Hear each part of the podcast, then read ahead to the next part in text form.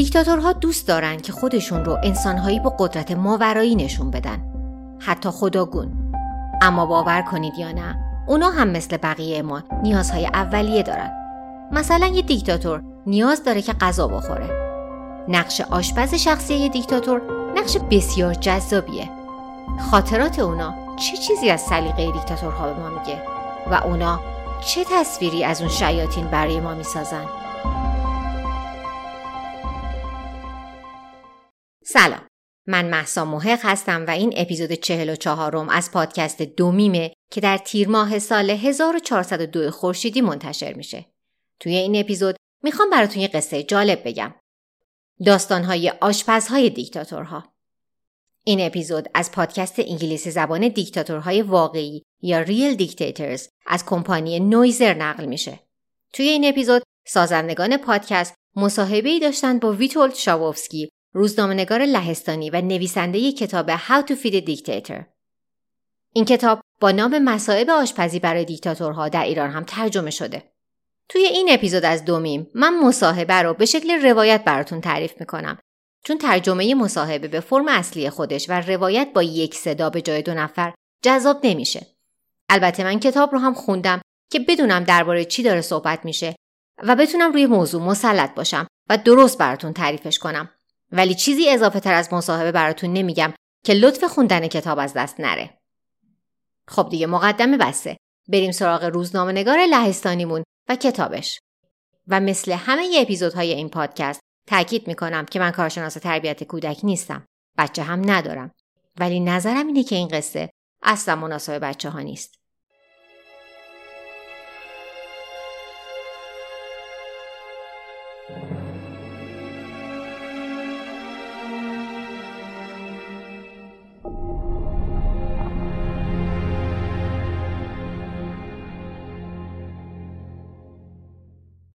ویتولد شابوفسکی برای صحبت با زنان و مردانی که برای ظالمترین دیکتاتورهای دنیا غذا میپختند به چهار قاره سفر کرده و میگه که اگر از قبل می‌دونسته که پیدا کردن این آدما و متقاعد کردنشون برای حرف زدن چقدر سخته هرگز نوشتن این کتاب رو شروع نمی‌کرده.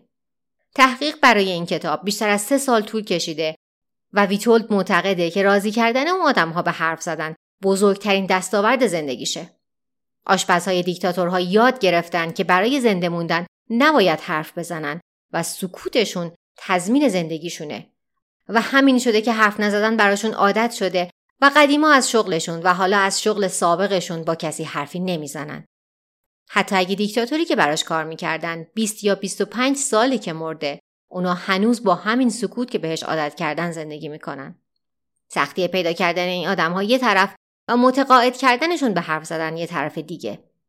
اونا معمولا احساس پشیمانی یا حالت عذرخواهانه ای از رابطه نزدیکی که با این دیکتاتورها داشتن ندارن و این کار رو برای صحبت کردن باشون حتی سختتر هم می‌کنه. به عنوان مثال در مورد کامبوج و خمرهای سرخ همه می‌دونن که کی بد بود و کی خوب بود. شما خیلی راحت می‌تونید شیطان این ماجرا رو اسم ببرید. اما کامبوج هرگز این پروسه رو به طور کامل و درسته نکرده. انگار که اونا دارن روی استخونای قربانیان رژیم راه میرن و هرگز مشخص نکردند که چه اتفاقی درست و چه اتفاقی نادرست بوده. شما خیلی آسون در کامبوج می‌تونید در این مورد صحبت کنید که پلپوت در واقع یه رهبر ایدئالگرا بود و چیزی جز خوبی برای مردمش نمی‌خواست. و به خاطر این حرفا قرار نیست به زندون بیفتید یا شغلتون رو از دست بدید. سفر به همچین کشورایی یه تجربه عجیب و غریبه حرفی که آشپز پلپوت می‌زد دقیقا این بود. اون ایدئالگرا بود و می‌خواست که دنیا جای بهتری باشه.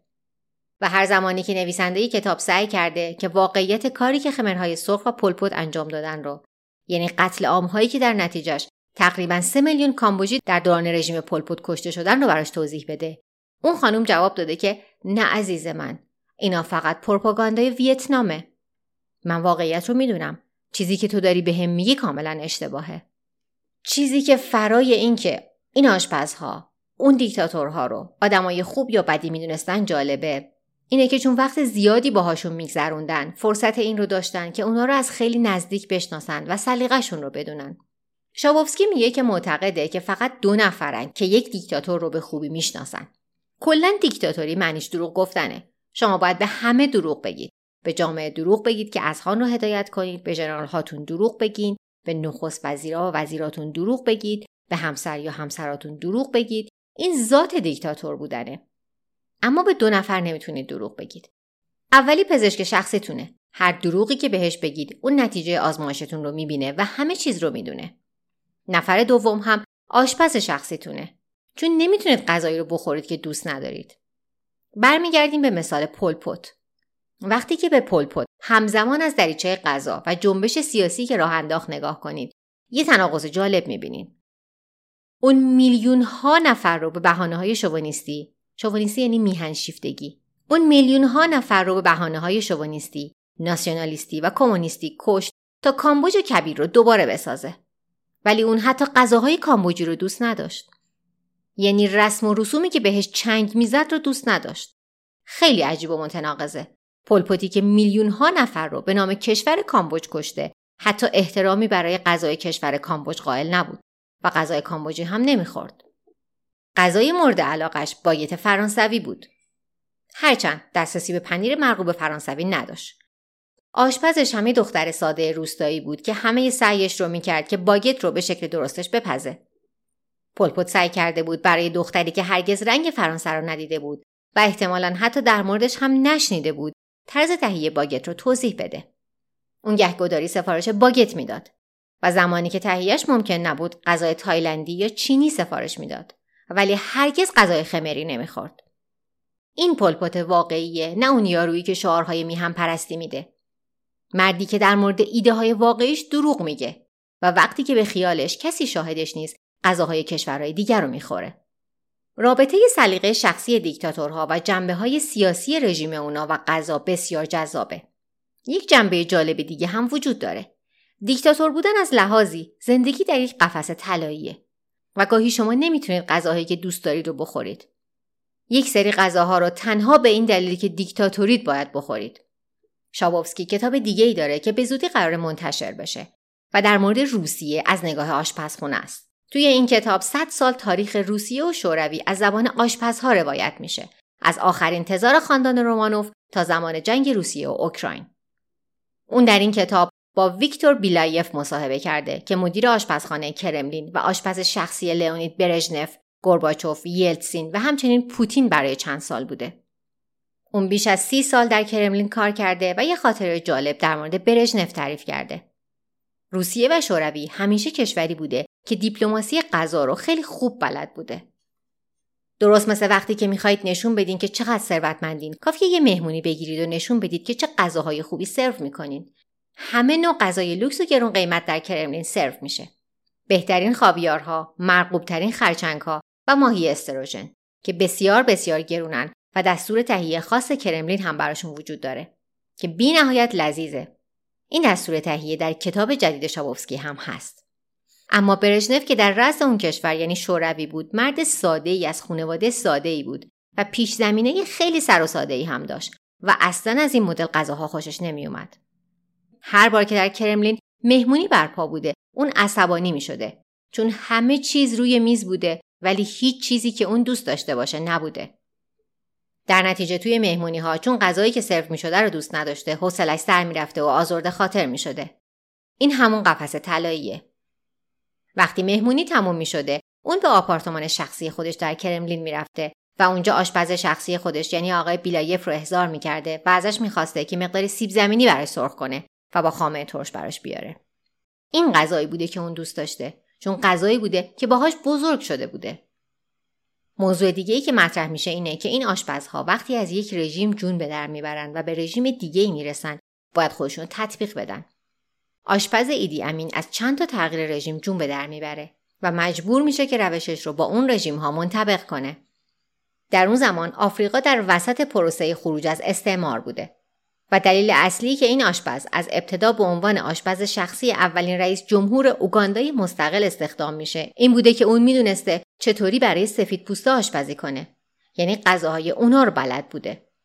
میلتون اوباته اولین رئیس جمهور اوگاندای مستقل می‌خواست که این کشور یک کشور آفریقایی آزاد و مستقل باشه و همراه با همین آرزو عاشق آشپزی اروپایی بود اما بعدش ژنرال ایدی امین کودتا کرد و اون دلش غذای آفریقایی می‌خواست و حالا آشپزش باید خیلی چیزا یاد می‌گرفت ولی خیلی باهوش بود که اگه نبود یک هفته هم در قصر یک دیکتاتور جون به در نمی برد. به نظر نویسنده همه این آشپزها باهوش بودن اما از بینشون این فرد خاص یعنی اوتونده اودرا یکی از باهوشترینشونه. اون داستان کودتا و استراتژی نجاتش رو برای شابوفسکی اینجوری تعریف کرده. اون می‌دونسته که افراد ایدی امین دارن افراد رئیس جمهور میلتون اوبوتا رو می‌کشن و افرادی که توی کاخ ریاست جمهوری کار می‌کردن بسیار میترسیدن که نفرات بعدی که کشته میشن اونا باشن. اما آشپز قصه ما به همشون میگه که ما باید به کارمون ادامه بدیم جوری که انگار یه روز عادیه. کاری که اون کرد این بود که بهترین شامی رو که در توانش بود تدارک ببینه و با قاشق و چنگال نقره که از دوران انگلیسی ها مونده بود سرو کنه. وقتی ایدی امین به قصر می‌رسه قبل از اینکه به این فکر کنه که آیا باید این آدم ها رو بکشم یا نباید بکشم بهترین شامی که می‌تونست تصور کنه بهش تعارف میشه. اوتونده اودرا میگه که من می‌دونستم که اون گرسنه به قصر می‌رسه. من می‌دونستم که انقلاب کردن انرژی زیادی می‌بره و اون قطعا گرسنه میشه. اگر غذایی نبود اون حتما همه ما را اعدام می‌کرد. اما غذا بود و اتفاقا غذای عالی هم بود و در یک لحظه اون احساس پیروزی کرد. قاشق و چنگال نقره غذای عالی لحظه پیروزی رو بهش خاطر نشان کرد و به این ترتیب همه کارکنان کاخ ریاست جمهوری نجات پیدا کردند و همه به کار برای رئیس جمهور جدید ادامه دادند. از طرف دیگه اما این موقعیت موقعیت بسیار خطرناکی هم هست. چیزی که به بدن این آدم فرستاده میشه ممکنه روی خلق و خوشون و حتی شاید به شکلی روی سیاست تاثیر بذاره. این آشپزها از این آگاه بودن که جونشون و حتی شاید جون افراد دیگه‌ای در گروه غذایی که روی میز می‌ذارن. مثال بارز این ماجرا انور خوجه دیکتاتور سابق آلبانیه. آشپز خوجه خیلی علنا به شابوفسکی گفته که احتمالا هزاران زندگی رو نجات داده. چون به نظرش می‌تونسته خلق و خوی لحظه ای یا مود خوجه رو متوجه بشه و به اصطلاح این آشپز وقتی که خوجه در مود کشتن بوده بهترین غذایی رو که می‌تونسته براش سرو می‌کرده و حالش رو بهتر می‌کرده و آرومش می‌کرده. اما خوجه دیابت داشته و آشپزی براش با چالش همراه بوده. خوجه شکمو بوده و غذای خوب رو میشناخته. اما از طرف دیگه یه ماکسیموم کالری سفت و سخت روزانه داشته در نتیجه خیلی نمی‌تونسته غذای خوب و خوشمزه بخوره. و این آشپزی کردن رو براش خیلی سخت می‌کرده. دکترها به آشپزش گفته بودن که فقط دو بار در هفته می‌تونه بهش چیزی که شیرینه بده. در نتیجه هر وقت که می‌دیده خوجه عصبانیه روز سرو شیرینی بوده و مطمئنه که هزارون نفر رو از مرگ نجات داده چون می‌دونسته که زمان سرو شیرینی به خوجه چه زمانیه.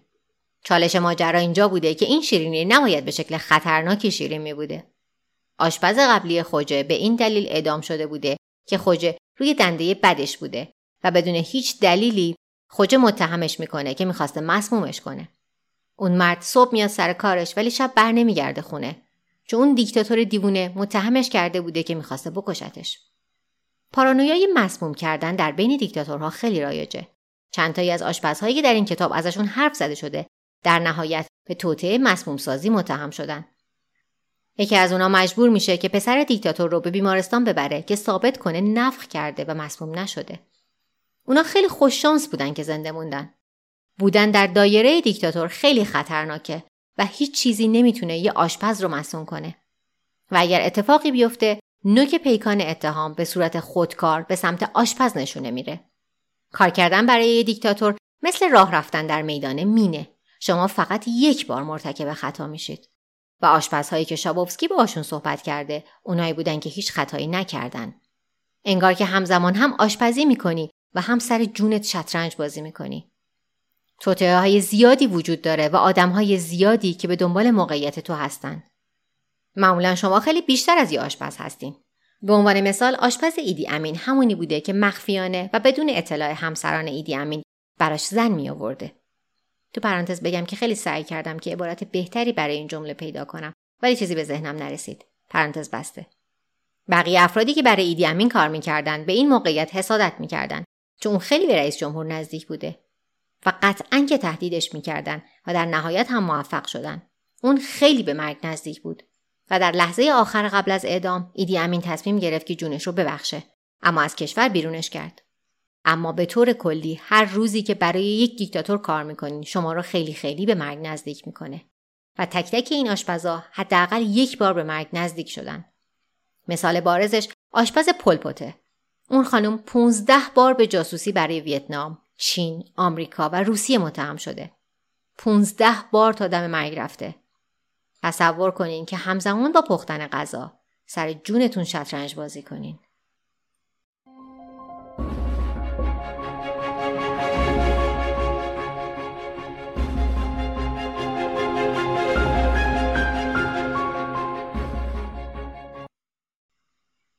شابوفسکی با همه این آشپزا آشپزی کرده. ایده این کتاب این بوده که وارد آشپزخونه اونا بشه و باهاشون غذا بپزه. مثل یک کارگاه آشپزی منحصر به فرد.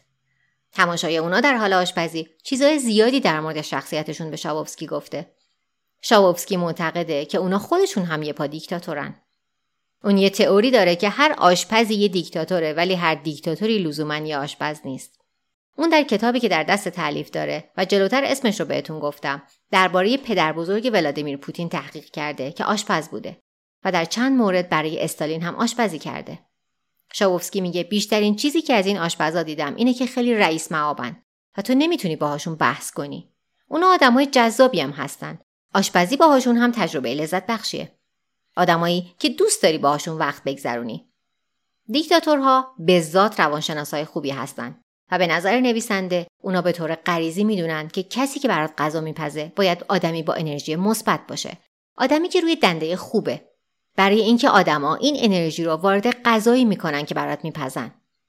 آشپز شخصی شما نباید آدمی باشه که همش از دنده چپ پا شده و مدام قر می‌زنه. و دیکتاتورها به طور غریزی آدمهایی رو برای آشپزی استخدام می‌کردن که انرژی مثبت داشتن. اینکه این آدما چطوری شروع به کار برای دیکتاتورها می‌کردن هم قابل سواله. به نظرتون مثلا مصاحبه و امتحانی در کاره؟ احتمالا دو راه برای رسیدن به این موقعیت وجود داره. اولش اینه که شما جوون و خام و بی تجربه هستین. حالا نگیم احمق و به یک جنبش میپیوندین. و شما انقدر مورد اطمینان هستین که یه روزی بهتون میگن که برای رهبر آشپزی کنین. این همون اتفاقیه که برای اراسمو هرناندز اتفاق افتاده. مردی که سالها برای فیدل کاسترو آشپزی کرده. شابوفسکی در هاوانا باهاش دیدار کرده. اون دقیقا همینجوری شروع می‌کنه. وقتی 15 سالشه به انقلابیون میپیونده. اول بادیگارد چگوارا بوده. وقتی که فیدل نیاز داشته که امنیتش رو تقویت کنه، چگوارا دوست ما رو به عنوان هدیه به فیدل میده. این راه اوله. شما به جنبش میپیوندید، مورد اعتماد قرار می‌گیرین، شروع به آشپزی می‌کنین. دومین راه اینه که دیکتاتور در رأس قدرته و مثل همه دیکتاتورها شروع می‌کنه به این فکر کردن که چطور به همه ثابت کنم که کلی قدرت دارم. می‌خوام که بهترین آشپز کشور برای من غذا بپزه. پس راه دوم اینه. شما بهترین آشپز یا یکی از بهترین آشپزهای کشورتون هستین و یه روزی نیروهای امنیتی میان تق تق در خونتون رو می‌زنن و بهتون دستوری میدن که نمی‌تونین انجامش ندین. این داستان ابو علیه. آشپز صدام. خیلی ساده ازش خواسته شد که برای صدام آشپزی کنه. در اولین دیدار با صدام حسین اون شخصا بهش میگه که ابو علی من شنیدم که تو آشپز فوقالعاده ای هستی. این افتخار رو به من میدی که برای من آشپزی کنی؟ در حقیقت ابو علی دلش نمی‌خواسته که این کار رو انجام بده و می‌دونسته که یک کار وحشتناکه. اما مطمئن نبوده که پیشنهادی که از طرف رئیس جمهور مطرح میشه پیشنهادی باشه که بتونی ردش کنی. برای همین جواب مثبت میده. بودن در اطراف دیکتاتورها کار خطرناکیه. در یک مورد صدام می‌خواد که خودش آشپزی کنه و مقداری زیادی سس تبسکو سس فلفل خیلی تند داخل کبابایی که میپزه میریزه و این غذا رو به مهموناش و همچنین آشپزش تعارف می‌کنه و یه بازی قدرت را میندازه. موقعیت ترسناکیه و تنها چیزی که می‌تونید بگید بله قربانه. این یه جور اثبات قدرته. اگر من برای شما یه غذای وحشتناک درست می‌کنم که پر از فلفله صدام درستش کرده و شما نمی‌تونید ازش ایراد بگیرید. این همون بازییه که استالین هم بازیش می‌کرد. اون از رفقاش می‌خواست که خیلی زیاد بنوشن و بخورن و براش برقصن. تحقیرآمیزه و راهیه که قدرتشون رو اثبات می‌کنن. رابطه آشپزها و همسران دیکتاتورها هم جالبه. اونا ممکنه فکر کنن که خودشون کسی هستن که باید آشپزی می‌کردن و نوعی حس رقابت بین اونا و آشپزها پیش بیاد. و از طرف دیگه هم ممکنه که اونا با هم خیلی صمیمی بشن. همیشه یه خطری در رفتار با آدمی وجود داره که اونم صاحب قدرته و از طرفی هم ممکنه دیکتاتور به رابطه همسرش و آشپزش نگاه خوبی نداشته باشه. آشپز ایدی امین اوتوندئودرا میگه که ایدی امین چهار همسر داشت و شخصیت ظالم و بیوجدانی داشت و همسرش بودن کار خیلی سختی بود. و آشپزخونه قلب هر خونه ایه. حالا هرچند که کاخ ریاست جمهوری باشه. گاهی همسران امین به بهانه غذا گرفتن به آشپزخونه می اومدن. اما در حقیقت اومده بودن که درد دل کنن و در مورد زندگیشون غور بزنن. اما اوتونده میگه که این کار یه تلس. اون می‌دونست که نزدیک شدن به همسر ایدی امین براش خیری نداره. و اون کسی که باید بهش نزدیک بشه شخص ایدی امینه نه همسرانش. احتمالا اگر به اونا نزدیک می‌شد خیلی راحت به نوعی توته علیه امین یا رابطه داشتن باشون متهم می‌شد. اما خانمی که آشپز پلپوت بوده در نهایت به همسر پلپوت خیلی نزدیک میشه. چیزی که در ابتدای داستان اونا در کتاب از زبونش اومده اینه که خانم آشپز و پلپوت یه جورایی با هم لاس می‌زدن و چیزی بینشون بوده. و همسر پلپوت مشکلات جدی سلامت روانی داشته. و همون خانم آشپز کسیه که به داد زن پلپوت می‌رسه. داستان بی‌نظیریه. شابوفسکی میگه که سختترین سوالی که در طول تحقیق این کتاب پرسیده این بوده که از آشپز پلپوت بپرسه که آیا رابطه بین اونا بوده یا نه. چون توجه اون به پلپوت و نزدیک شدنش به اون خیلی خیلی غیر حرفه‌ای بوده و خیلی رمانتیک. جوری که از پلپوت حرف می‌زنه مدل حرف زدن کارمند در مورد کارفرماش نیست. از این میگه که چقدر خوشتیپ بوده و چه لبخند دل نشینی داشته. شابوفسکی سوال کذایی رو برای روز آخر نگه میداره. زمانی که محتوایی که لازم داشته رو جمع آوری کرده بوده که حتی اگر اون زن بیرونش می‌کنه بعد از اینکه سوال خصوصی که ممکنه نابجا به نظر برسه رو پرسیده اطلاعاتی لازم داره رو به دست آورده باشه. نویسنده قصه ما اما معتقده که باید این سوال رو بپرسه و به نظرش داستانی شبیه آدولف هیتلر و اوا براونه.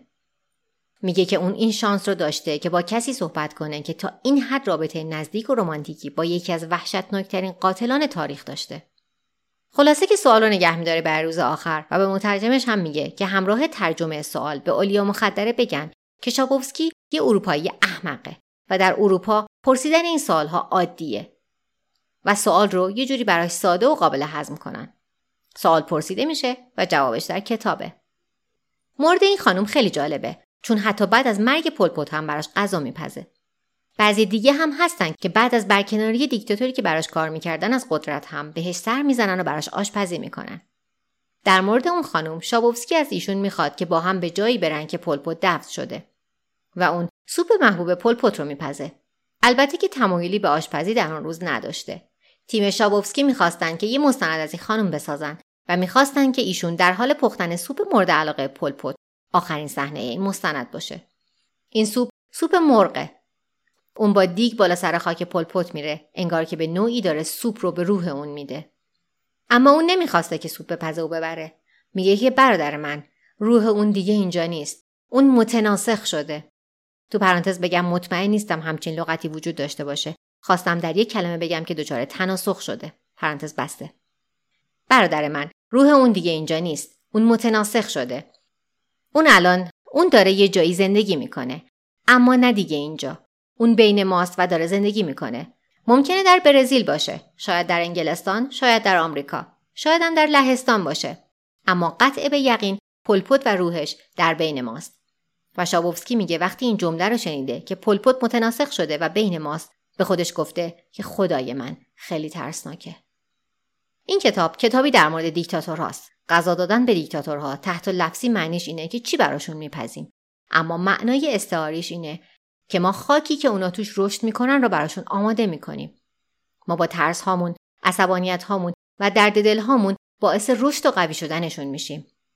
و اگه آشپز پلپوت درست بگه و اون بین ما باشه خیلی وحشتناکه. و کی می‌تونه بگه که درست میگه یا نه؟ توی این کتاب در کنار آشپزهایی که وفادار بودن داستان آدمهایی هم اومده که میراث درد و رنج این دیکتاتوری ها رو به دوش می‌کشن و به نوعی روایت بالانس شده. جای آشپز پلپل از این میگه که چقدر اون آدم خوب و بزرگی بوده و حتی زمانی که حقایق رو جلوی چشماش قرار میده هیچ تأثیر روش نمی‌گذاره. و جوابش اینه. برادر من من 25 سال از زندگیمو با پلپوت گذراندم و کی بهتر از من اونو می‌شناسه؟ تو بهتر می‌دونی که اون آدم خوب یا بدی بوده یا من در نتیجه در کنار هر کدوم از این داستانها شابوفسکی داستان آدمی که تحت این نظام های دیکتاتوری در اون کشورها زندگی کرده رو هم آورده. اینکه اونا چی میخوردن و چطور با زندگی دست و پنجه نرم می‌کردن. در بسیاری از این کشورها مردم گرسنگی میکشیدن و چیزی برای خوردن نداشتن. در کتاب دوم شابوفسکی از این گفته میشه که رژیم شوروی چطور از گرسنگی به عنوان یک سلاح استفاده می‌کرده. شابوفسکی در خلال نوشتن این کتاب غذاهایی که با این آشپزها پخته رو هم یاد گرفته. حالا سوپ تکریت سوپ مورد علاقه اون شده که سوپ مورد علاقه صدام هم بوده. این یه غذای سنتی عراقی نیست. غذایی که خانواده صدام میپختن و میخوردن. نویسنده معتقده که دستور فوقالعاده ایه. پختن این سوپ یه خورده شبیه کیک پختنه چون لایه لایه موادش چیده میشه. زردالو، گوجه فرنگی، ماهی، پیاز و بادوم داره. خیلی خاور میانه ایه. دستور تهیهش در کتاب هست و به نظر نویسنده خیلی خوشمزه است.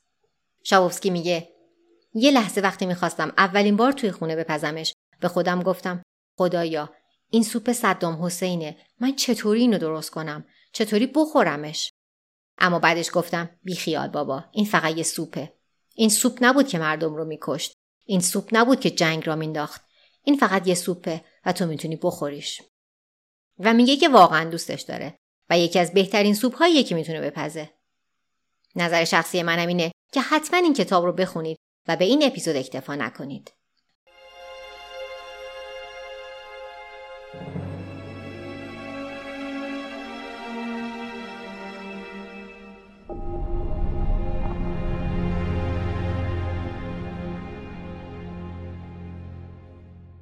اگر قصه های دومیم رو دوست دارید اونو به دوستانتونم معرفی کنید. پادکست دومیم و همه قصه هایی که تا الان براتون تعریف کردم از هر کجا که پادکست گوش میدین در دسترسه.